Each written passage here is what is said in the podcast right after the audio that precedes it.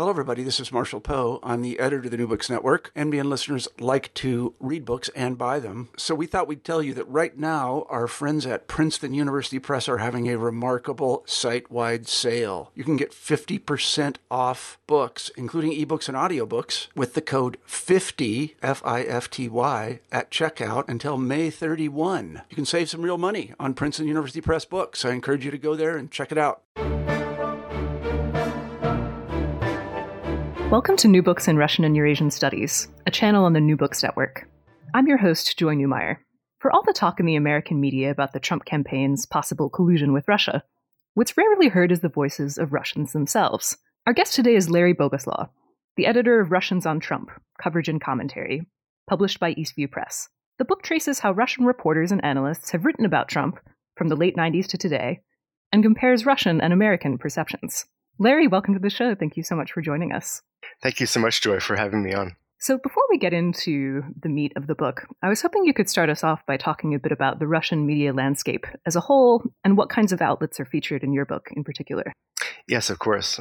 And my comments on the, the media come um, come from a particular perspective.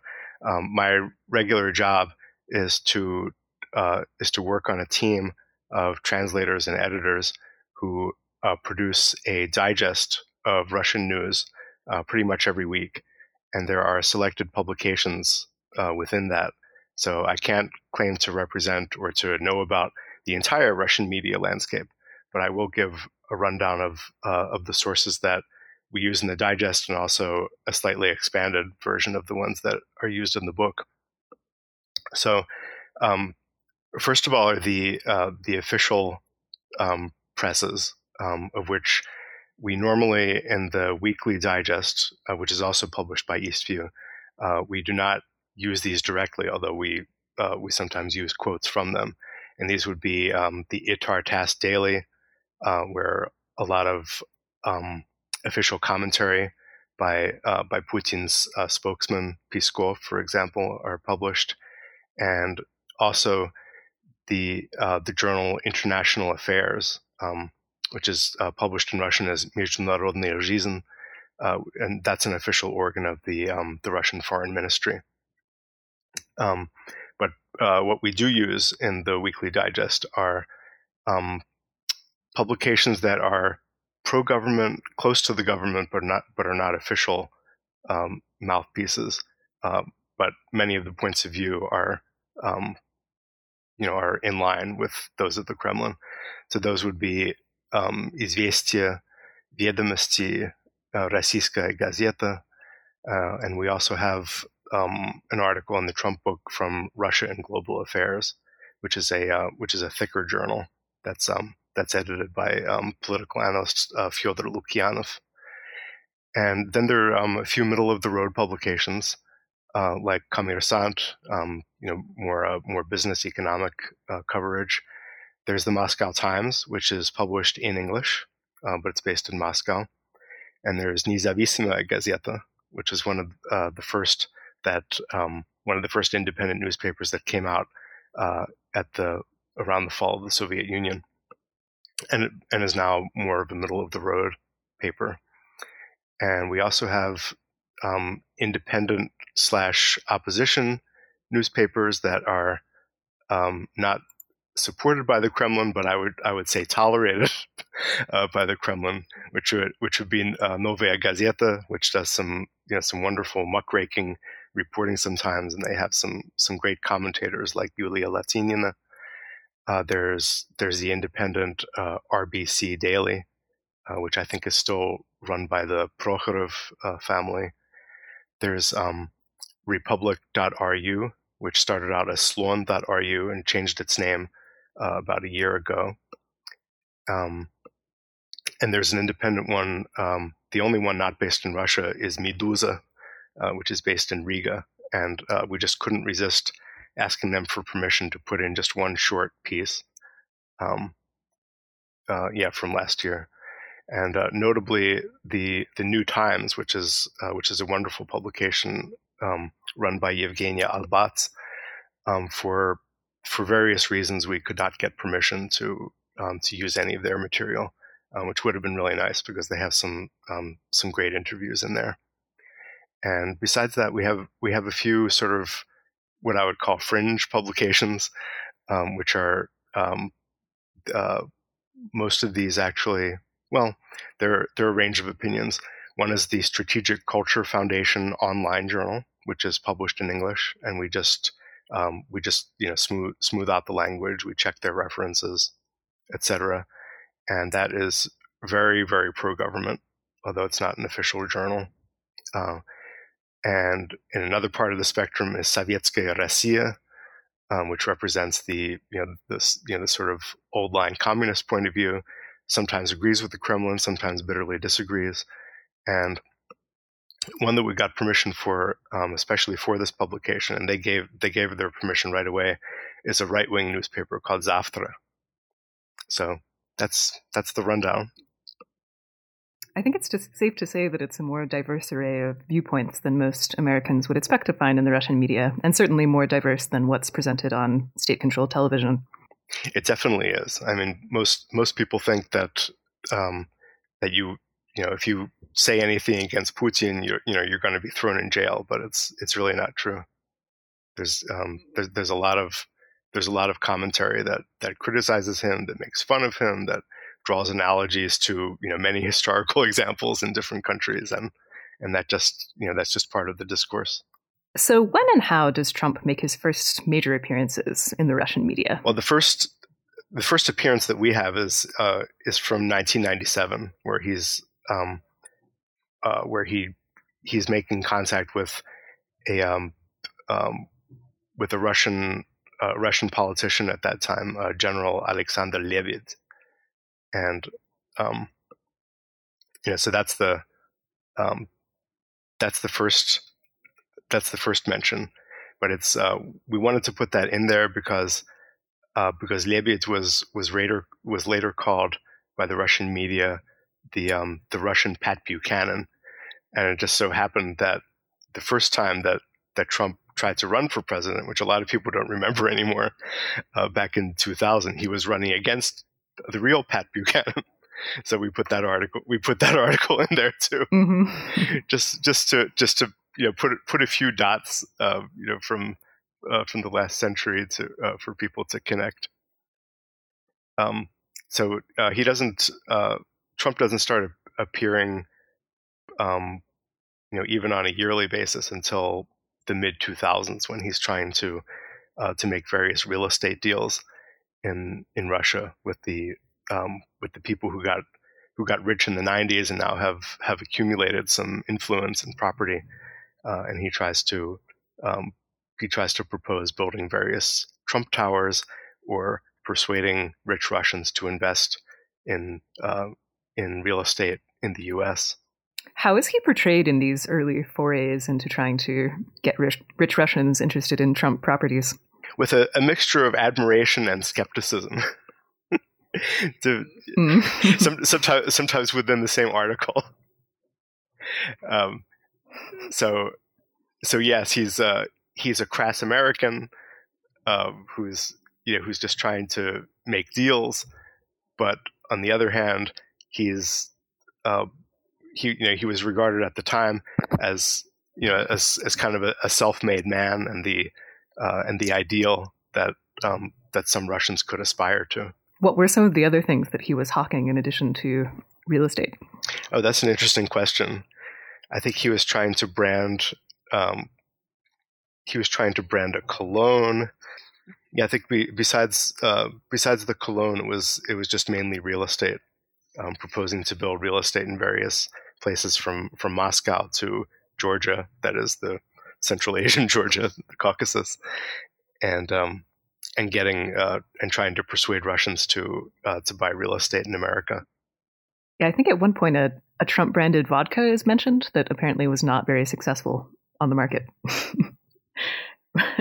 you you read more carefully than I did. Yes, yeah, well, you're right. It's a, a, small historical footnote, to say the least.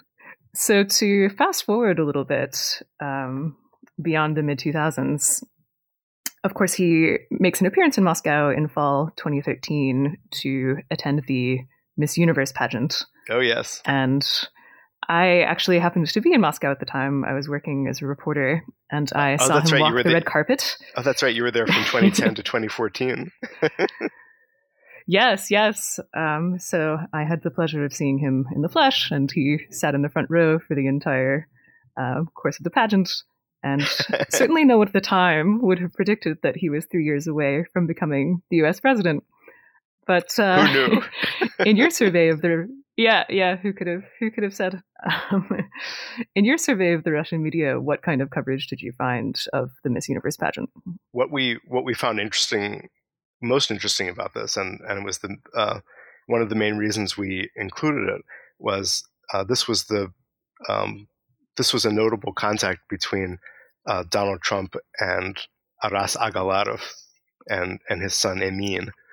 Um, so there were um, there were these these negotiations, you know, between uh, between Trump and Agalarov to uh, to have um, to have the Miss Universe pageant presented in Moscow, and it was and for Agalarov, you know, he considered that a, a great coup, and he had um, and he said that he had uh, sent his son Emin over to over to America to meet with Trump, and they invited Trump to Russia, and uh, and every you know, and they were very excited about that.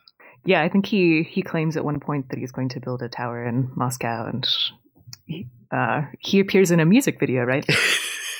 yes. yeah, that, uh, yeah. I'm so glad. I'm so glad that we found that one. Um, yeah, that's that's from the Moscow Times. Yeah, after the uh, uh, a few months after the the Miss Universe pageant, um, there's a, a a music video released by Emin Agalarov, and um, uh, and in the um, there's a there's a scene there where uh, where uh, where there's a um, I'm sorry. Um, Emin finds himself in a in a swimming pool surrounded by Miss Universe contestants in bikinis, um, and this this is a fantasy he has while he's uh, while he's sitting in a boardroom meeting, and Trump seated at the head of the table calls Emin lazy and perennially late, eventually closing with his trademark phrase, "You're fired." Yeah, yeah. So we yeah, we found that article really fun. Probably still on YouTube if anyone wants to see it, um, if they dare. All right, so uh, once Trump throws his hat in the ring for the presidential campaign, um, some commentators, such as the journalist Alexei Kovalyov, have emphasized a pronounced pro Trump bias in the Russian media, especially on state television. What did you find in your surveying of Russian press treatment of the two major candidates? There were some articles. You know, we um, we decided to uh, to divide articles from that from that time period, the the campaign period, 2015 and 2016, into the sort of more emotional, personality based articles uh, versus the more analytical articles. Um, so um, there are there's there's some articles that are just that are just entertained by uh, by the cast of characters. Um, you know, the business tycoon, the television personality, um, the uh, the remark that uh, that Trump makes uh, early on in July 2015, where um, where he says that uh, that he and that he and Putin would uh, would get along very very well, and and and some some people were you know made made much of much of that that um, that Trump you know finally finally Putin would have a friend in uh, in America. Um, on the other hand, there are some more uh, there are some more sober analyses. In fact, you know, as, as soon as 2015, a couple of uh, a couple of analysts um, even uh, even bring you know seriously consider the possibility of what would a President Trump look like? What would America look look like under President Trump? Um, and there are other articles, of course, um, you know, for example, by um, Konstantin Kosachev, who's uh, currently the head of the Federation Council International Affairs Committee, who um, who spends more time um, uh, criticizing Hillary Clinton than than praising Donald Trump. So there's uh, there's really a lot a lot of viewpoints out there, and and certainly Trump was not was not universally welcomed uh, in the Russian media. What were some of the reservations that commentators who did take him seriously have? Well, there was there was this this sense that that the whole global order would change, and Russian commentators in general, you know, political analysts, analysts like to talk about the world order, uh, the balance of forces in the world. Um, they're you know they're they're very much focused on on that issue, and so prospect of a, of a new global order was uh, was a hopeful prospect to some, and and a scary prospect to others. So the ones that were um, the ones that were hopeful, um, you know, uh, argued that you know that that finally, uh, you know, America putting itself first and and minding its own business would allow Russia to uh, to mind its own business in its so-called sphere of interests, which of course includes not only Russia but uh, the former Soviet Union and parts of the Middle East, etc. So the um, this you know this this idea of the um, of the liberal messianism of of the West and of the U.S. in particular. Um, there were commentators who were truly hopeful that that would come to an end, and that and that uh, Russia's influence in the world would grow. And the ones who were uh, the ones who were scared about it um, uh, thought that that this new global order would would destroy the stability in in the world, such as it such as it is, um, and that um, and that Russia would no longer would lo- no longer know who it was dealing with. Um, you know, whereas during um, some you know some commentators actually look back fondly on the Cold War because uh, because at that time they say Russia and America really knew really knew who each other were and where they stood, and uh, and some people sensed that uh, that bringing Trump into this situation would would suddenly destabilize that that you wouldn't really know uh, where America would stand. Did Trump's incendiary statements or personal conduct get much play in the Russian press? Not really. They, you know, the the American press would, you know, would be shocked on a daily basis by uh, by by the insults that that that Trump would throw left and right, and of course there was um, there was a lot of uh, a lot of intermittent coverage in the U.S. about uh, about sexual harassment that was in some cases quite well documented. There was there were lots of lots of smart TV commentators would would fact check Trump and and find out where he had exaggerated or outright lied. And there's there's very little of that in in the Russian press. The things that you know, the things that enraged and distracted and angered uh, the American public were um, uh, were not you know were hardly issues at all um, for the Russian press. Yeah, they seemed much more concerned with the prospect of him as a geopolitical actor, regardless of what he was doing at home. Yes, yeah, I, I would, I would, I would say, I would say, you know, sooner, um, uh, yeah, well, well before the the election, um, the, you know, Russian analysts were you know were looking carefully at at what what Trump stood for in terms of in terms of political stances, economic stances, where you know the, the American media, you know, so much of that coverage was just distracted by by his flashy personality. what did Russians think Americans thought about Trump? well, some people did have their uh, have their pulse on uh, on what Americans thought. You know, in in some uh, in some way better than uh, better than most Americans did at the time.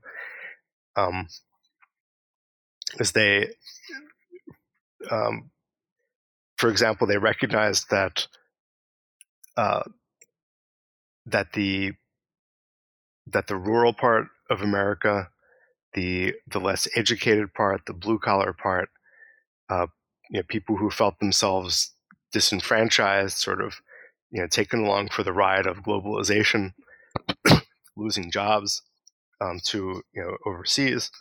They they recognized that there was a significant portion of the American public that um, you know whom Trump appealed to. I thought it was interesting in one article, I forget who it's by, but there's some discussion of Americans as being brainwashed by Fox News. And and it struck me as being not dissimilar to how some Americans write about Russians being hypnotized by state television. Um, but yeah, does it strike you that uh, to some extent people just thought of this Russian commentators thought of the entire thing as a circus and Americans as not able to make good decisions. Yes, that was uh, the article you're referring to is by Vasily Gatov, um, White House and Television, Who Invented Donald Trump. Um, yes, this was. Um, yeah, the, uh, this this was a really interesting article about uh, about how how Fox was, um, you know, in, in his opinion, heavily biased uh, toward Trump. Was there a consensus on who would win the election? Not at all. Not at all. Some some people were sure that um, that that Clinton would win it. Would win it. They felt that um, that there was a you know there was uh, the Bushes and the Clintons were sort of dynasties uh, in in American politics, and and that there's no way that um, you know that that anybody else could could break into that um, and and others were uh, others were equally sure, um, or not. I w- I wouldn't say I wouldn't say sure, but um, but they they saw good reason to think that Trump might win the election, especially as uh, as allegations about about Clinton's emails uh, surfaced in July of 2016. All right. So when the the not entirely predicted does happen and Trump is elected. In the American media, celebrations of Trump's victory in Russia got a lot of play. In particular, um, the ultra nationalist Zhirinovsky's popping of champagne in the Duma. yes. Um, but what were the what were the range of reactions to Trump's election that you observed? Was it universal yes. rejoicing, or were there other elements? Well, when you um, uh, if if you look at the beginning of the of the section on on that of, of reactions, you would uh, you uh, you might expect that that you know that, that everything will be like this. In fact, I I even I even thought that myself when you know when we were starting to uh, select material for the book. Um, you know, for example, there's a Moscow Times article where um, where there's an election watching party happening in a Moscow bar. Um, and uh, and it begins Trump, Trump, Trump. The crowd chanted, raising their whiskey-filled glasses. The group of men then turned back to watch the first exit polls from the U.S. presidential election roll in on CNN. It would have been an ordinary scene in Cleveland, Ohio, or Jackson, Mississippi, but this venue was central Moscow, and the bar was filled with Russians, not Americans. Uh, and then uh, people who were in that bar are are interviewed, and you get some uh, some sound bites from them. Um, uh, one of the people in that bar uh, that night was uh, Kirill Benediktov, who was a political analyst, and uh, he wrote a, a, book called Black Swan, a political biography of Trump, and he deliberately um, rushed ahead to to re- to release it bef- just days before the election happened, um, because he felt very strongly. You know, he was he was maybe the only one who felt really strongly that uh, that that Trump would win, and so he that that was real a real scoop for him to to have uh, yeah to have pre- presciently focused on on the rise of Trump. Uh, and there's a uh, there's also an article from Zavtra, that right wing newspaper that I mentioned earlier, um, that's called "Hey Trump, come on over." Uh, that you know rejoices in how uh, in how Trump outplayed Hillary Clinton, and um, and talking about the America of F. Scott Fitzgerald, Faulkner, Vonnegut, um, the America of those strong, simple hearted lads with crew cuts who sat behind the wheels of flying fortresses and bombed Nazi breeding grounds in Europe to the tunes of Glenn Miller. So yes, there's um, there's some there's some wonderful hype on that side. Um, and then on the other hand, there are um, there's an article by Kirill Martynov um, uh, in uh, in Novaya Gazeta. That's one of the uh, one of the opposition leaning publications, uh, called Four Years for White Men. Um, and uh, Russians are not known for their um, their gender neutrality or equality. I don't know if you've experienced it, um, you know, being on the ground in Moscow, but uh, but Martynov is uh, is is one of the ones who you know who laments um, this uh, this conservative trend taking over and and uh, and really seems um, really seems that that given the choice to elect a woman as a national leader for the first time in history, um, uh, Americans were um, uh, were decided instead to vote for to vote for a man, even though he was disliked by so many people. Um, and um, and even more than that, um, there's a there's an article by by Mikhail Fishman, who's the editor in chief of Moscow Times, um, who who writes the hope for change in Russia has just been buried in the voting booths of Florida, Michigan, and North Carolina. So some people feel quite dismal about uh, about the election, uh, the election of Trump. Mm. In terms of the fate of Russian politics. Yes, yes, because a lot a lot of this a lot of the articles here are, are about well how this how will this affect Russia. Um, it you know it, it often it often comes around to that. So, um, so um, political circles had had begun anticipating a new thaw with um, um, you know with with the new American election, but um, but in, in Fishman's view, the new Trump world is is going to be a global mess. And this, you know, this is the sort of reverse side of the coin of the similarities that some that some commentators picked out early on between Putin and Trump. So, um, so uh, the view of Fishman and some others is that uh, now that now that the sort of maverick is is on the stage in America, who's you know who's unpredictable, he's he's belligerent. Uh, this this mirror of Putin will, in a way, give Putin permission to uh, to do more of the belligerent and repressive things that uh, that he has been doing over the last several years. Yeah, it seems like to a certain extent, one's feelings about Trump depends on depend on one's feelings about Putin. Yes, yeah, that that is that is a good point. And uh, and Mark Mark Galeotti writes in the foreword that that um, that Trump is sort of is sort of a, a, a vessel in which uh, a vessel or a, or a mirror for, for people's own feelings about about their own country, about their leader, you know, about um, you know Russian Russians' view of Putin and about the world order in general. They they sort of project their hopes and aspirations and fantasies onto this figure of Trump. Galeotti actually calls him protean, uh, in that he can he can transform in an instant. You know, the the range of Trump tweets that will come out in a day or in a week is just uh, this it's dizzying, uh, and so um, he's he's such a changeable figure that um, that that um, that you know the Russians in a way uh, did they conjured up their own image of of what a world with Trump would look like.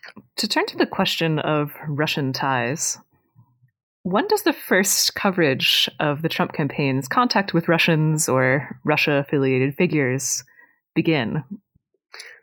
That is that is a good question, and we had we actually had to uh, to go back to some coverage that that was not covered in the weekly digests um, because uh, we just you know the selectors in um, in Moscow and and on stateside just didn't realize that it would be relevant at the time. So so we went back and and translated some new material um, for for this. That is new old material. So June twenty second, twenty sixteen. Uh, this is something that we did not cover at the time. It just didn't seem that consequential. Um, there's an article called Trump Changes Horses. Um, and this was about uh, Donald Trump during his candidacy firing his campaign manager, Corey Lewandowski, and hiring this new guy, Paul Manafort, uh, who he calls a conservative and fairly well regarded political consultant, albeit with a somewhat controversial reputation in local circles. For instance, he was once an advisor to ex president of Ukraine, Viktor Yanukovych. Um, so, know, so the figure of the figure of Manafort and the fact that he does have these uh, these prior ties to um, uh, to Ukraine, not only um, not only Yanukovych, but um, but the oligarch Oleg Deripaska, uh, that that gets uh, that definitely gets attention and more attention in the Russian press than it did uh, in the American press at the time. And another, um, there's another more muckraking article from Novaya Gazeta called Republican Party of Regions. Um, and this is a, a, longer, more detailed article that um, that really looks into um, Manafort's background and and talks about um, his uh, working for international clients as infamous as guerrilla leader Jonas Savimbi of Angola, President Mobutu Sese Seko of Zaire, and President Marcos of the Philippines. So um, yeah, so Manafort definitely gets uh, gets his due of of attention during the summer of 2016. What about the meeting in New York between Jared Kushner and Donald Trump Jr. and a Russian lawyer at Trump Tower? That was not covered at the time um, and that so that one does not come up until until coverage in 2017. The the lawyer who was who was involved in that meeting, Veselnitska, was um, you know uh, was quite adamant that at the time that um, that she was only there you know to um, you know to to consult on a legal case um, you know between uh, between her and um, um, and Bill Browder uh, a um, um, a, you know a west a Western uh, millionaire. So um, but we did um, uh, we don't have we don't have Russian coverage per se of the of the contradictory nature of Veselnitskaya's statements, but um, but we do have uh, we do have some some citations in the uh, in the back of the book, you know, with the benefit of hindsight, that that shows up some inconsistency there. And the same the same the same goes for um, Russian Ambassador Sergei Kislyak, um, with their um, his his contacts with um, uh, with Michael Flynn, uh, who who ended up being um, uh, he he was Trump's foreign policy advisor during the campaign and ended up being briefly his national security advisor after he got elected. Um, there's there's a lot of attention to those contacts too, and there's some uh, there's some official um, uh, official line here from from ITAR-TASS, and um, and then there's um, there's a, a, brief interview with Kislyak uh, where he you know where he says that he that he did nothing out of the ordinary um, what does the coverage so, of the Democratic uh, National Committee so here, email hacks, perhaps the greatest scandal of uh, all, look like? The Russian press is not uh, is not going after. It's it's not it's definitely not being as alarmist as the American press uh, was at the time and, and still is. And we're seeing more you know more more of the official line that that even the opposition publications are not going out of their way to contradict that is really an interesting case. On the one hand, there is there is pretty much outright acknowledgement that that Russia was behind the hacking, and not just ordinary Russians, but um, but that there were orders from the top. Um, in fact, there's a there's a great article by um, uh, by Yulia Latinina in, in Novaya Gazeta, um, you know, who certainly doesn't um, um, you know, her she's very much an independent thinker, uh, and and she says that uh, she says that it was that that you know that curiously these these hackers, Cozy Bear and Fancy Bear, never how did she put it? They they never uh, their goals were remarkably altruistic in that they in that unlike other hackers they didn't they didn't try to go after economic targets. Uh, they didn't try to uh, they didn't try to disrupt you know the uh, the, you know the, the, the sales or invoice uh, processing systems of any big companies. Um, they were only going after political targets, and they would always um, they would always sign on at at about nine in the morning Moscow time and and sign off at five o'clock, and they would take off all of the holidays that um, all the official Russian holidays. So you know, so so you know, commentators knew that the Russian Trail was there, but uh, but what is so interesting is that uh, not only the um, uh, the official um, Kremlin spokespeople uh, or the foreign ministry spokespeople, uh, but also um, also rather uh, rather independent minded um, analysts like Vladimir Frolov, you know, who who writes often for Republic, um, said, you know, they they said, you know, this kind this kind of espionage has been going on for a long time. It's been going on for decades, even before the technology of the of the internet existed. There were always spies who you know, who were trying to get into the uh, the the personal business and the personal files of uh, of people on the other side, and that it, and that it's been going on with you know Americans infiltrating Russia and Soviets and Russians infiltrating America. That it really is not such a big deal, and that's that's a, an interesting perspective, um, and it's not, um, and I don't think it's a cynical one either. It's a it's one that's uh, you know that that's founded on on historical analysis. So you know, so so overall, the you know the whole the whole hacking scandal is uh, you know is is really the way it's the way the Russian press responds to that, um, and they are mainly responding to you know t- to coverage that's uh, that's dug up by the American press. The way they respond to that, it's not a scandal at all on on the Russian side, and uh, and it's not a scandal for um, for Russian Trump supporters or uh, or Russian Trump opponents. Um, you know, pretty pretty much across the board, it is uh, it is something that's just seen as you know this is what this is what intelligence does. Overall, would you say that there's a perception in the Russian media that you know any of these ties to Russians are significant? Um, is is meddling uh, sort of perceived as a real issue? Well, it's it's perceived as an issue in that um, it's perceived as an issue in that it affects trust uh, between between the two countries. So, uh, for example, in the um, in the epilogue of the book, there's um, uh, there's an article called "A Generation Raised on Meddling," and this is by Alexander Gabuyev, who's affiliated with the Carnegie uh, Moscow Center. Um, he, uh, you know, his his concern is that, um, as he says, the U.S. foreign policy elite are currently in the midst of a generational shift. Um, the professionals who grew up during the Cold War are being replaced with new people who are mostly under 50. Um, this new generation started filling mid-level bureaucratic positions, um, you know, during the Bush and Obama eras. He, you know, he says that um, that you know these these people don't remember when um, when Russia was a prime concern of uh, of, of uh, America, um, and he says it doesn't, uh, and so they're they're unused to it, and they and they get um, they get nervous too easily.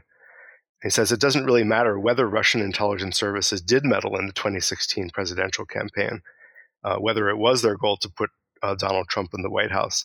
What matters is that to the new generation of the U.S. foreign policy establishment, Russia is a foreign power that seriously interfered in the democratic process in their country and help bring to power a person who will de- destabilize the foundations of the country they love over the next few years.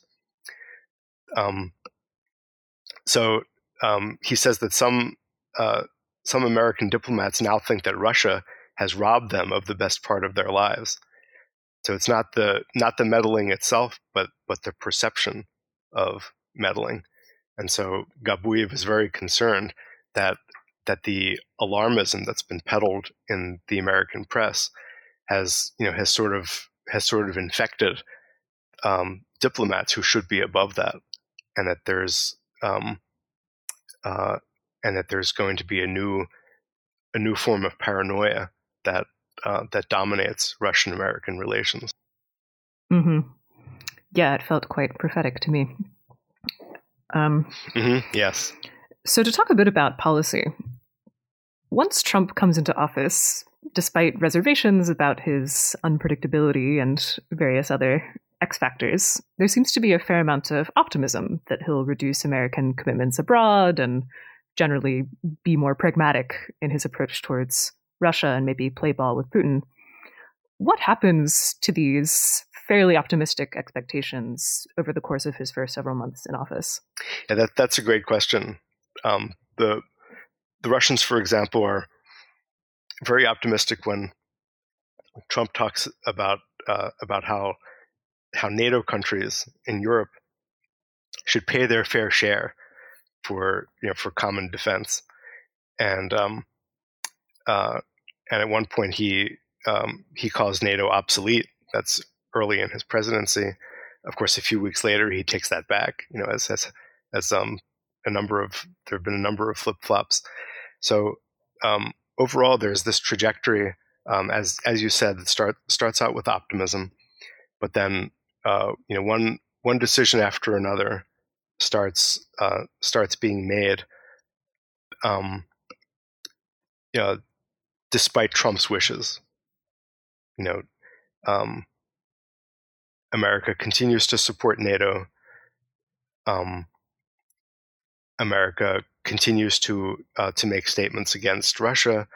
The you know just before Trump's inauguration, um, the um, the three main American intelligence agencies come out with their um, with their hacking report, you know, their their intelligence report that said it was that it was you know, either fairly likely or highly likely that um, that Russia meddled in the election, and uh, and Trump gets gets put in this position of uh, of um, you know he's he's in this double bind now, where if he continues making friendly overtures to Russia, he is um, he would be tacitly acknowledging and expressing gratitude for for Russia's alleged uh, support of him in the election. Um, on the other hand, if he um, if he speaks out against Russia, then he just uh, shows himself to be part of the Washington swamp that he promised to drain. Um, so, you know, so what what we see, you know, going going through the the spring and the summer, um, is that uh, is that one one American policy after another starts starts turning against Russia, and of course this culminates in the uh, in August 2017 when um, when the Countering America's Adversaries uh, bill comes out, where um, where Russia is is explicitly called an adversary of America, and um, and new sanctions are imposed against it. And on uh, Trump's 194th day in the White House, he he signs that uh, that bill, which has gotten overwhelming support in both uh, in both the House and the Senate. So then, um, uh, before that point, some Russian commentators said, "Well, Trump is speaking out against Russia because you know because that's that's the only way that he can get along with the Washington establishment. You know, he's he really is still on our side, but um, but he's but he's got to try to try try so hard to please those those globalists and anti-Russianists over there that you know he's got to do what he has to do. But once that sanctions bill gets signed, that's really a turning point in in people's attitudes uh, toward toward Trump. Even if some people still think that that Trump is just kind of enmeshed in the system, um, they uh, they still think that you know they still feel very very disillusioned that instead of this new global order, um, you know, uh, coming in when when Trump is elected, um, Russian American relations are still uh, are still in the same state of of distrust and rancor that they were under the Obama administration. Overall, how would you compare Russian coverage of Trump as president to the American media's coverage of Trump? Well, the um, the Russians, the, you know, the Russian commentators started started taking him seriously as a foreign policy actor before the American press did. So um, the American press, is, you know, especially the liberal press, repeatedly called into question Trump's qualifications and and those of his team.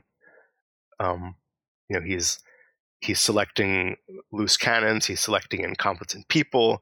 He's selecting people who can't be trusted. He's uh, he's he's morally um, he's morally questionable, and his whole team is morally questionable. So there's there's this this subtext of qualifications that um, that the that the Russian press is not focused on. What you know what they're focused on is okay. What what is he saying? What are the um, if if these policies that he's talking about come to pass, then what's going to happen in the world? What does this mean for us? So they really um, they really focus in on policy earlier than um, than American commentators did. In fact, I um, shortly after the election, I I read in, in the American press, and I can't remember who uh, who the writer was, um, but uh, but the commentator said that the the big mistake in the in the whole the whole conduct of the of the Trump campaign was that uh, was that his Democratic opponents did not did not focus on policy, but focused instead on personality, and would rise to the bait of of all of these personal jibes, you know, lying Hillary, um, uh, you know, reacting reacting to his bluster rather than than saying, okay, Mr. Trump, you know, you you say that uh, uh, you you know you say that that NATO should pay its fair share. What if they can't pay their fair share? Should you know should NATO troops be rolled back in Eastern Europe and from the Russian border? And these you know these are things that the Russian press was seriously considering, um, but that that sort of dialogue in the in the American press um, you know, didn't happen a whole lot. Yeah, Russians seem much less focused on the question of his character or lack or lack thereof. Yes, exactly, exactly. It's not. It, yeah, it's not. It's not a question of, um, uh, you know, the the issue of of moral fiber that um, that that Americans have sometimes asked of their of, of their president, um, and and Obama was a great example. Um, you know, to to have to, you know to have a leader that that they could sort of that they could sort of look up to um, morally and intellectually. That's you know that's not an issue in in the Ameri- in the Russian press. You know, in the the Russian press, you know, president presidency is about is about electoral support and it's about political power. Based on your reading of the Russian media, what would you say is the greatest misconception regarding Russians' attitudes towards Trump or towards America under a Trump presidency? Let me make sure I'm understanding that question uh, correctly.